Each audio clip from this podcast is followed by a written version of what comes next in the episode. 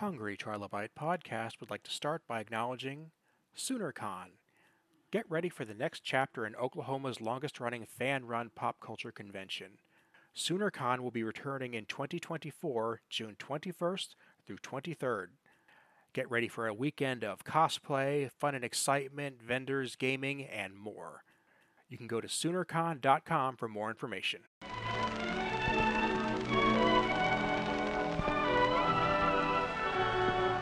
Welcome to today's episode of the Hungry Trilobyte Podcast. My name is Aaron Bossig, and I'm going to be your host. Today's episode is going to be a real treat. We have Preeti Chhibber on, who is one of the more notable writers for comics today, and she is especially notable for her love of Spider Man. Let's get started with Preeti right now. On tap today, we have Preeti Chhibber. How are you doing this evening? I am good. How are you? I am doing great. I just wrapped up your new book, Spider Man's Bad Connection. I had a great time with it. And I really, really would like to talk about what's gone into this book. Oh, awesome. Thank you so much. Uh, I'm glad you liked it. What struck to me first, more than anything, was that for a Spider-Man book, it really is focused on the detective aspect of being a superhero, which it seems like every story says that they're going to do, and they never actually get there. So your book nailed that, and I thank you for that. Oh, thank you. That's so funny because I never I knew there would be a mystery, but I never thought of it as detectiving. But you were right. There is very much this like solving aspect to it for everybody involved. Yes, and that that's really rewarding because, you know, first of all, when I say it's a book, it is a novel. Mm-hmm. It's not a comic book. Right. So it's very difficult to convey a lot of the action and visuals obviously in text so that's a really good way of drawing the reader into the experience mm-hmm within those that that realm. Yeah it's it's funny. I think one of the the biggest struggles i had so this is the second book in a series. The first one is spider-man social dilemma which came out last year. Um when i was initially writing it is i was like oh right i have to be able to write spider-man fighting action sequences and you know visually spider-man is such a wonderful character because he's like so elastic and you can do he can do so much with his body and there's so much potential for kind of variety in mm-hmm. panels with words somewhat more limited in terms of you know how many times can we describe the way he shoots his web right mm-hmm. or flipping or stretching or these things so that was like a unique thing coming into the action sequences. And so, yeah, relying more on some of the other aspects of a superheroing absolutely came into it. And you're writing these characters extremely young. Yes. Um, I mean, obviously, the character has been iterated many times in many different varieties, but you're really, really gearing them toward the young. And I could see this being, uh, as a young adult novel, if you were we all remember the Scholastic Book Fair, mm-hmm. and there was always that one book everybody wanted to bring home. This is that book. Oh, this I hope so. Like, it, it's the gem of the book fair. Yes, tell book fairs to carry it. yes, do that. like request it from your Scholastic Book Fair. Let's go but yeah, it's, it's accessible to all ages, but mm-hmm. it still has a lot in there that say if you're an older reader, like I'm going to say myself because I'm no spring chicken, you're going to see a lot in there that you're going to dig. And what I liked more than that is that it helps me see how younger people are going to read superheroes, how what they're going to what that what's believable to them. Yeah, bringing Peter and MJ, you know, they're 16 and it's current era. They're juniors in high school and no, sophomores in high school. I'm like, what? Sh-? I just turned in the third book. And so I'm keeping my plots straight. Um, but they're in high school and bringing them into current times in high school was an interesting proposition because obviously there's so much more technology now. It's a different time than when our OG Spidey went to high school way back in the day. Um, and so, really wanting it to feel modern and relevant for kids who would be picking it up. You used extensively Peter's cell phone and his Twitter account. Oh, yeah and, and, here's what I love about that is I'm a fan of the old, old, old George Reeves Superman show, mm-hmm. and I watch oh, it nice. now. and every time I think this show doesn't exist if they have cell phones. Almost yep. every plot is this person on this side of town has information this person needs, and in that 50s that couldn't resolve itself. and you just kind of find a whole bunch of new stories that take place in that with the cell phone era. You don't sidestep it at all. No, but I we we joke about it a lot you know in in YA where we're like man if I want to I want to do historical fiction we're going to set this book in the 90s so that we don't have to deal with any of the communication stuff. Cuz yeah stuff can get cleared up so quickly but now it's how do we use the tech that we have access to as a storytelling device more so than like oh god what am i going to do? How can i how can i still have miscommunication even though they have access to all this like uh connective technology. Um and of course like a big thing one of the biggest issues in my head for the world is media literacy. So it's like we are going to bring that like to the very front of this and tech is a big part of that and like cell phones and social media and all of that are such a huge part of that that i was like i just want this to be a part of the story. That really well done and i it's it's funny the way you say that there because uh, I'm not in the business of giving spoilers. I'm not going to give mm. away any of the story. I want people to go read it, but I will say that the fact that you have ways of using technology to make the the mystery deeper instead mm-hmm. of just obviously give away answers it really works well and it's a really clever way of making the story believable instead of just you can't you can't show the cell phone you can't show right. the twitter account no, we're going to hang on it. Yeah, it's going to be a part of it because that's. I also think like I've obviously not necessarily Twitter, but the way social is a part of all of our lives now, and and I say all in quotes, um, but in so many people's lives and how imperative it is to so many livelihoods and you know peter interns at the daily bugle and what media these days in our current era relies on social thanks to so many things that have happened. Um, so of course it would be a part of the story. It would have to be. And we're seeing when you say media literacy, it's important for people to understand that just be, how, how information comes to be, how mm-hmm. it gets onto that screen, that it's not always a more, very trustworthy way. Right. And it's for some reason we think it is. Yeah, it was fun to bring someone like J. Jonah Jameson into this conversation mm-hmm. because mm-hmm. I love J. Jonah Jameson. I think he is an amazing character and I love writing him. And something I really like doing is understanding that he's a he's good at his job. Like if you take away the Spider-Man-ness and his anger at Spider-Man, like people want to work for J. Jonah Jameson because he is a good newspaper man, right?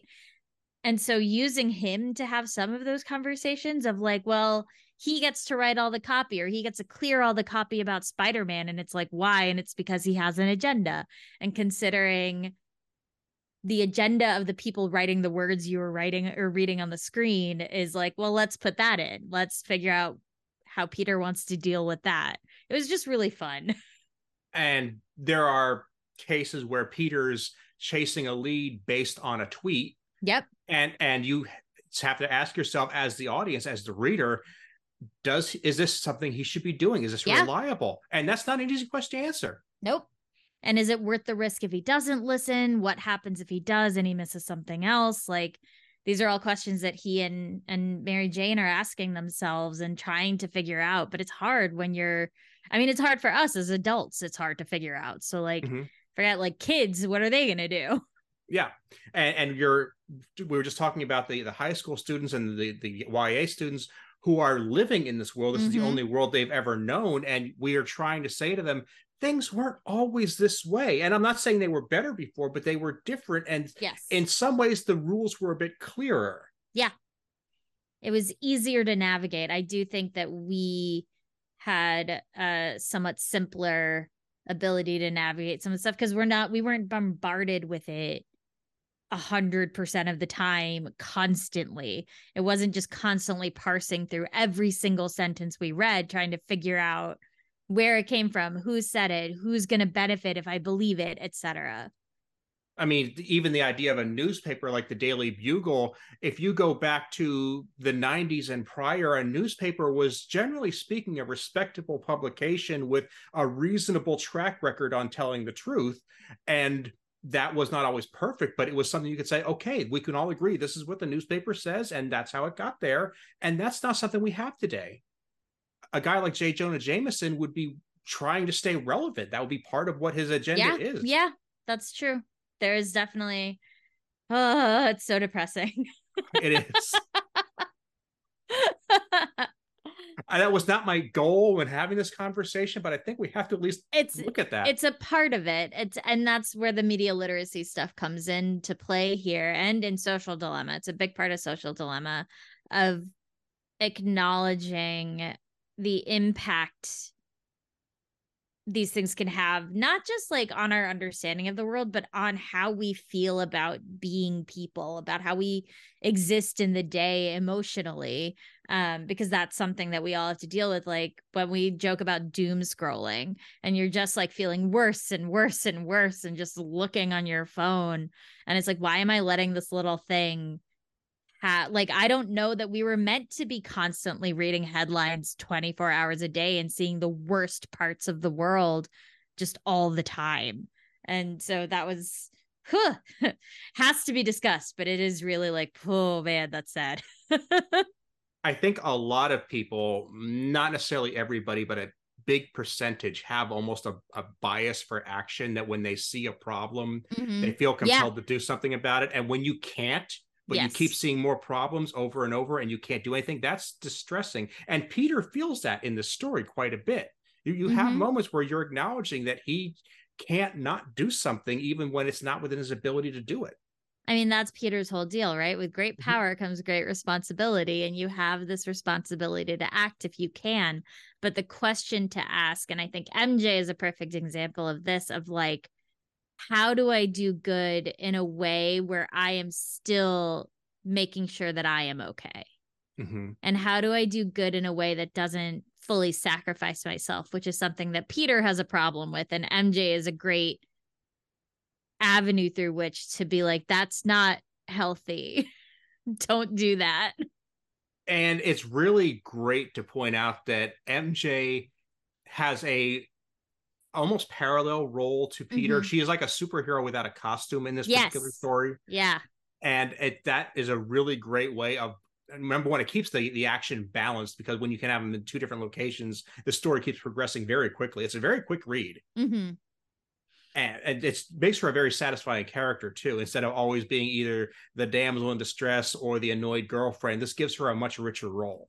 Yeah, I was very adamant when I pitched the series initially. It was uh I was like, this is a Peter and Mary Jane rom com, meaning both of them are like the book wouldn't work if either one of them wasn't there. Mm-hmm. So so often you can have a Spider-Man story without Mary Jane, but I was like this this trilogy will not work without her storyline. Um beyond just as a romantic partner for Peter, so it was really important to me that she get her own perspective. She has her own chapters. She has her own plot of what she is working on outside of what Spider-Man is doing and outside of what Peter Parker is doing. Um, because I love Mary Jane. I think she's a wonderful character, and I always get excited when she has something to do, which is really nice and unfortunately more rare than I would like it um the the spider-man ps4 game was a huge influence in that because like i remember getting to play as mj in that game and i was like this is the coolest thing that's ever happened mm-hmm. like that's amazing yeah i mean just opening up any sort of superhero game and allowing side characters in is nice but then to not have necessarily the costume characters but just yeah. have the regular quote unquote civilian characters i mean everybody who knows the secret ends up being a, a non-civilian at some point but right yeah, and that, that's that's a really cool way of, of putting it in there.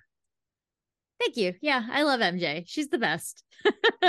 so, how long did it take you to concept this out and make the whole storyline?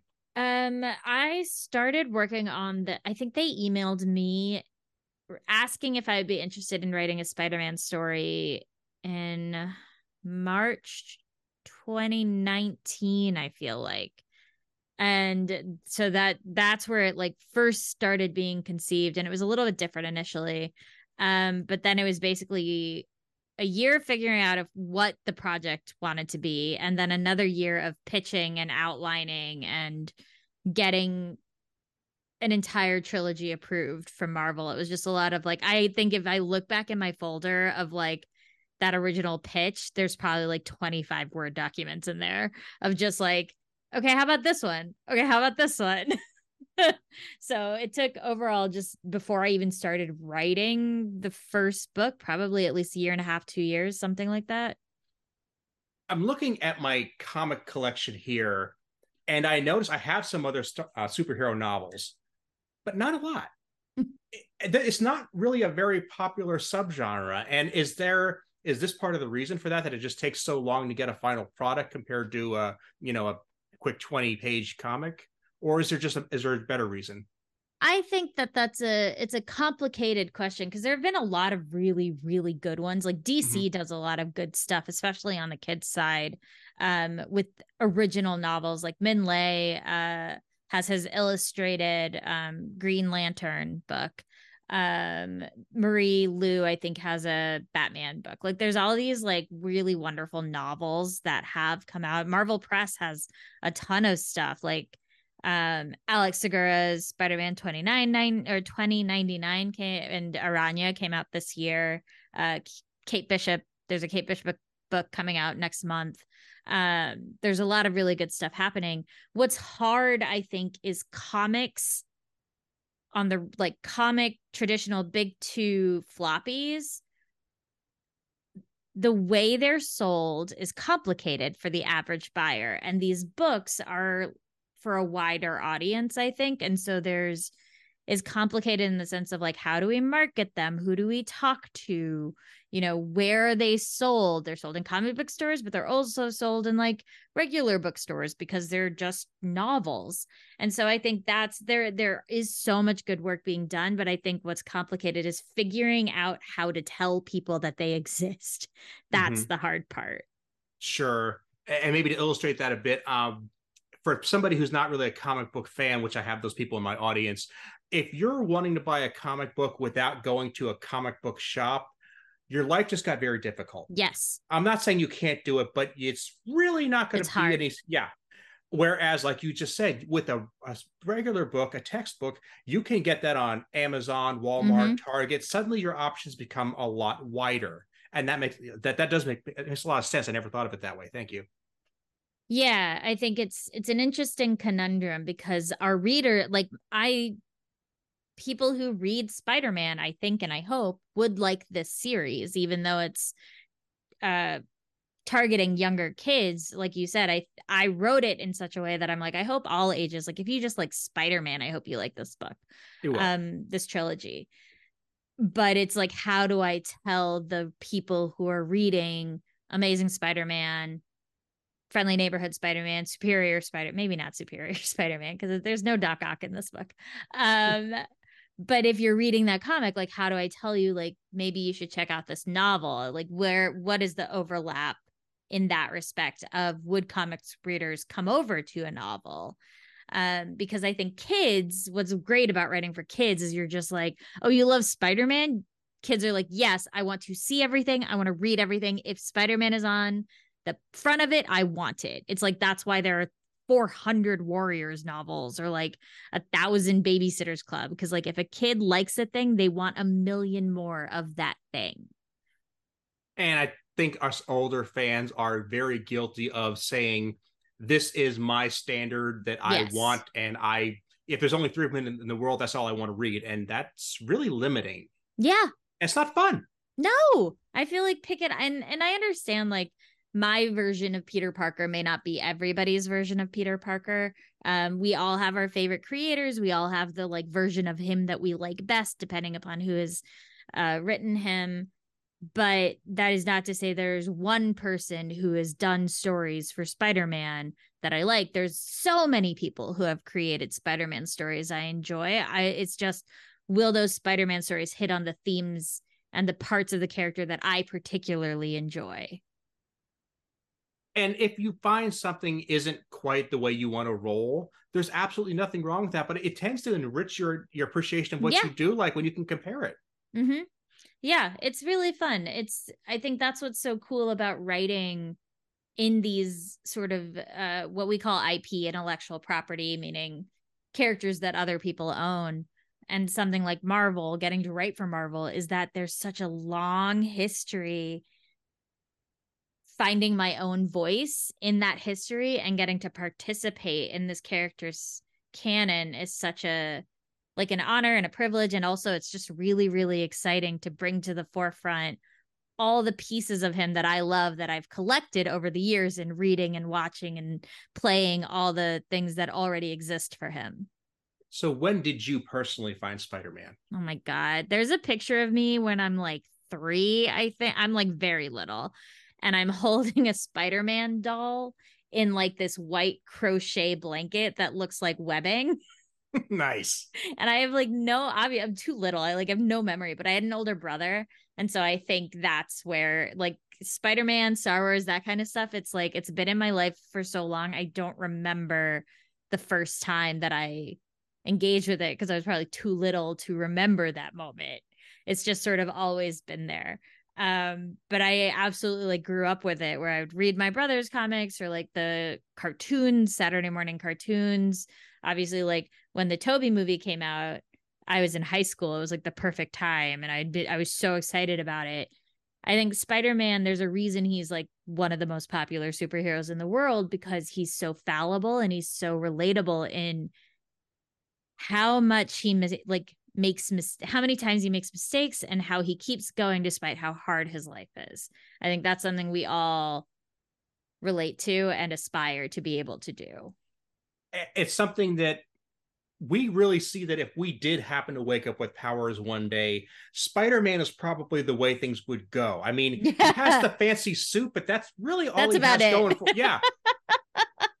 he doesn't have anything else. Like my buddy and I used to joke that they they would make these Spider-Man play sets with like Spider-Man's fortress, and we're like, he lived in an apartment. Yeah, that, no, what what fortress? What, where did that come from? I would rather have a play set of the apartment. it was that was something I was try I tried to be very like hyper conscious of that because that old Parker look is one of my favorite things about Peter Parker. And so writing the book, I was like, I want to be constantly like conscious of what his financial situation is like. And so make that something he thinks about.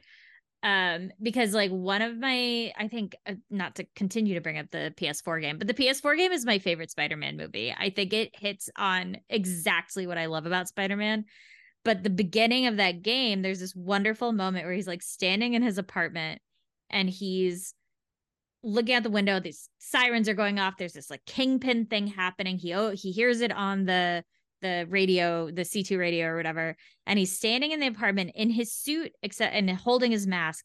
And then like a slip of paper slides under the door for an eviction notice. And he looks at the piece of paper and he looks out the window and he looks at the piece of paper and then he jumps out the window and pulls his mask on because that's Spider-Man. Like mm-hmm. that's Peter Parker. And it's like, yes, you even when everything in your life is falling apart, you still try to do good and you know when you have a choice between dealing with those two things i mean he is just saying he's going to put somebody else above himself mm-hmm. and you know it's you get to your book and you start to realize you know there's there's a limit to how often you can do that mm-hmm. yes you have to be conscientious of who you are and how far you can go and what and how your actions will impact others my least favorite trope my least favorite trope is the for your own good trope. Like when the girlfriend finds out that the superhero is the superhero, or if she does, even if she doesn't, and the superhero breaks up with the girlfriend for your mm. own good. It is my least favorite thing. It makes me so angry because it takes all the agency away from the other person.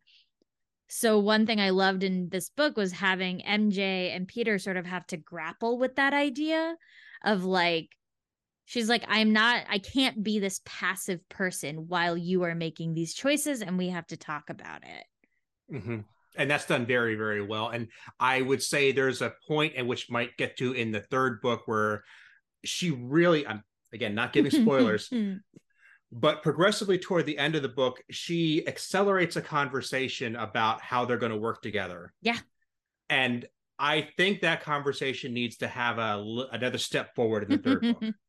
I'm guessing it does. I haven't read it. I, I can't read, read it, obviously, yep. but I'm guessing so. I can shrug. It's okay. the shrug emoji.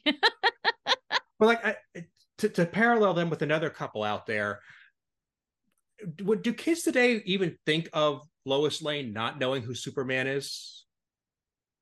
I don't know. I mean, I think that that will always be a part of it. Like I I love Supes. I love Lois Lane. Mm-hmm. And it's very much a, a good parallel for Peter Parker and Mary Jane in these books. Because there there is a lot of like I can't tell you who I am, but Lois Lane is an investigative journalist. like she's too smart for that, which I absolutely love. So I think the stories are better for her knowing honestly I, I, agree and that's kind of what i was getting at is that you know for years and years there was always this joke that she didn't know and yeah that was a that was integral to the story and then it's like late 90s they said comics books movies tv we're just going to have her know and that's just going to be the way things are from here it's on out so much and more interesting it's so much more interesting because yes. it and, gives and, a talking point for him mm-hmm and I think your Peter and MJ dynamic works exactly the same way. Is mm-hmm. this thing that we couldn't do, and now that we actually do it, it, it works. Yeah it makes it it it just makes it so much more active. Like it means every part of his life is truly impacted by spider-man. It's not impacted just by the fact that he's spider-man. Spider-man is a part of their relationship which is how it should be if he's going to continue to be spider-man. Mm-hmm there's a certain point at which you can only run out on so many dinners you can only fake so many yeah. stomach bugs before it just begins to be silly uh, yeah but this this gives it the chance to actually have some weight to it yeah it was really fun uh spoilers for the first book i guess because she doesn't know in the first book mm-hmm. um for the most of it and that was a really fun sort of like uh problem solving moment where i was like how am i gonna do this like how is this gonna exist in in my version of their relationship and in my version of who these characters are. And it was a really really fun scene to write the the moment that it, it that it is revealed slash figured out slash whatever um to try to keep it i guess a little less spoilery. But that it was just a really fun experiment in in figuring out who these characters are for me and how they would approach this and with them being t- high schoolers, being 16, that puts kind of an upper limit on the level of you know involved they can get in each other romantically at that yeah. point. So it really becomes very important how they're dealing with each other academically as friends as superhero partners. That really it, it helps make that a much bigger part of their life.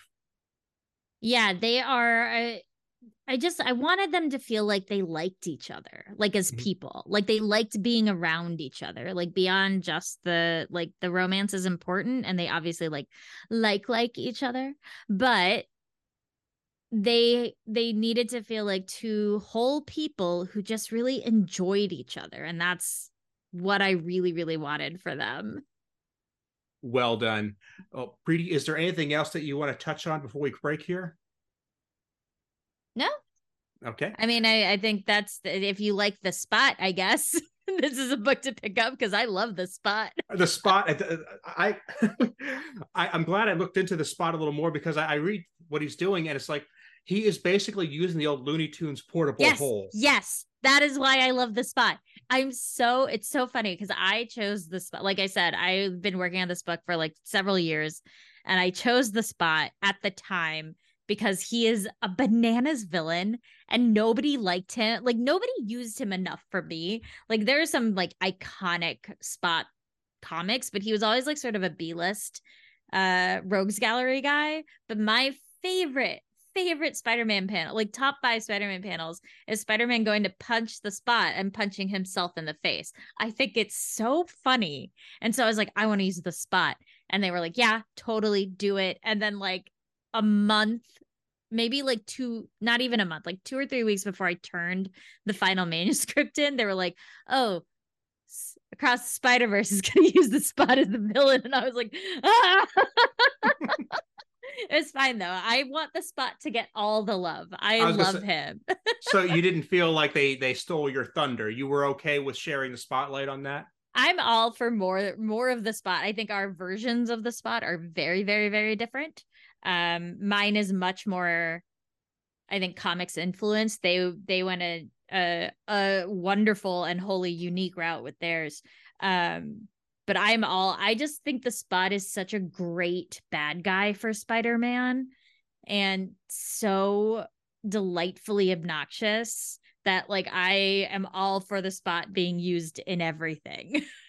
he is a great way of foiling Peter Parker's wise ass mentality. Uh-huh. He is he takes himself way too seriously, and that is the perfect person to throw against Peter. It's great. It's he's so irritated all the time. I love it. I was like, yes, put Peter with a scientist who is just like, I am amazing. I'm so smart. And Peter's like, hmm, are you though? it's so good. it really is. It's an excellent choice there. And I'm relieved to know that you chose to put him in there rather than having that being one thing that was dictated for you. No, they let me, I will say, like, in terms of the approvals process, it was less like you're not allowed to do things. There was like some things that like I got a very I definitely like very early on got very excited and maybe too excited. I was like, and then Captain America comes in, and then the da da da and then this guy shows up, and they're like, let's pull back on the references, and they were right. It was like too much. Um, but I got to they very they never said no to any like like Sandman's in the first book. He's the big, the sort of like B level bad in the first book. There's like a A level plot that goes across all three books. Um, I created that character that is the A level threat. But in terms of who I was able to use, they were pretty okay. I don't think they ever said no. They might be like, let's think about if this works. And then there were conversations but nobody ever was like you have to use this or you can't use this. It was always like what works best for the story which i really appreciated. Mm-hmm. there's always the the idea that these things get made by committee and i know some of them are not going to point sure. at anything but it's really refreshing when you have something that is basically your idea. Yeah with, this was you know, mine you had guidance you had the suggestions but it was yours and that yeah. it, you feel it you feel it you really do I've been following you on Twitter for a while. I kind of know your voice and I hear it in the story. Yep. very voice it's a very voice forward. um but yeah, I think that's about it. If you like Spidey, if you like Peter being a huge dork and puns and fun fights, I think this is a series to pick up. I'm going to put the link to the book in the show notes on my website, aaronbossig.com. I'm going to put as much of your information on there as I can. Where can people follow you on social media? Uh, they can follow me basically everywhere at Run with Skizzers, S K I Z Z E R S. Spending most of my time these days on like Tumblr, Instagram, and Blue Sky, I think. Um, but you can find all my books at preetichhibber.com. Okay. Preeti, thank you so much for being here. I would be glad to have you back to talk comics anytime. Of course. Thanks so much for having me.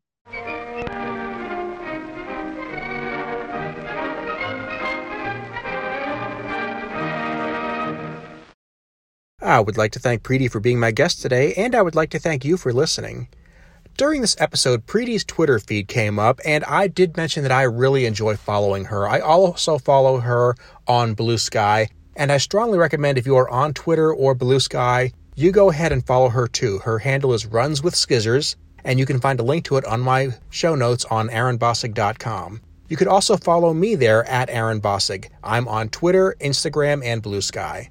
Go ahead and follow this show on Apple Podcasts, Google Podcasts, SoundCloud, Stitcher. Thanks so much, and we'll see you next time.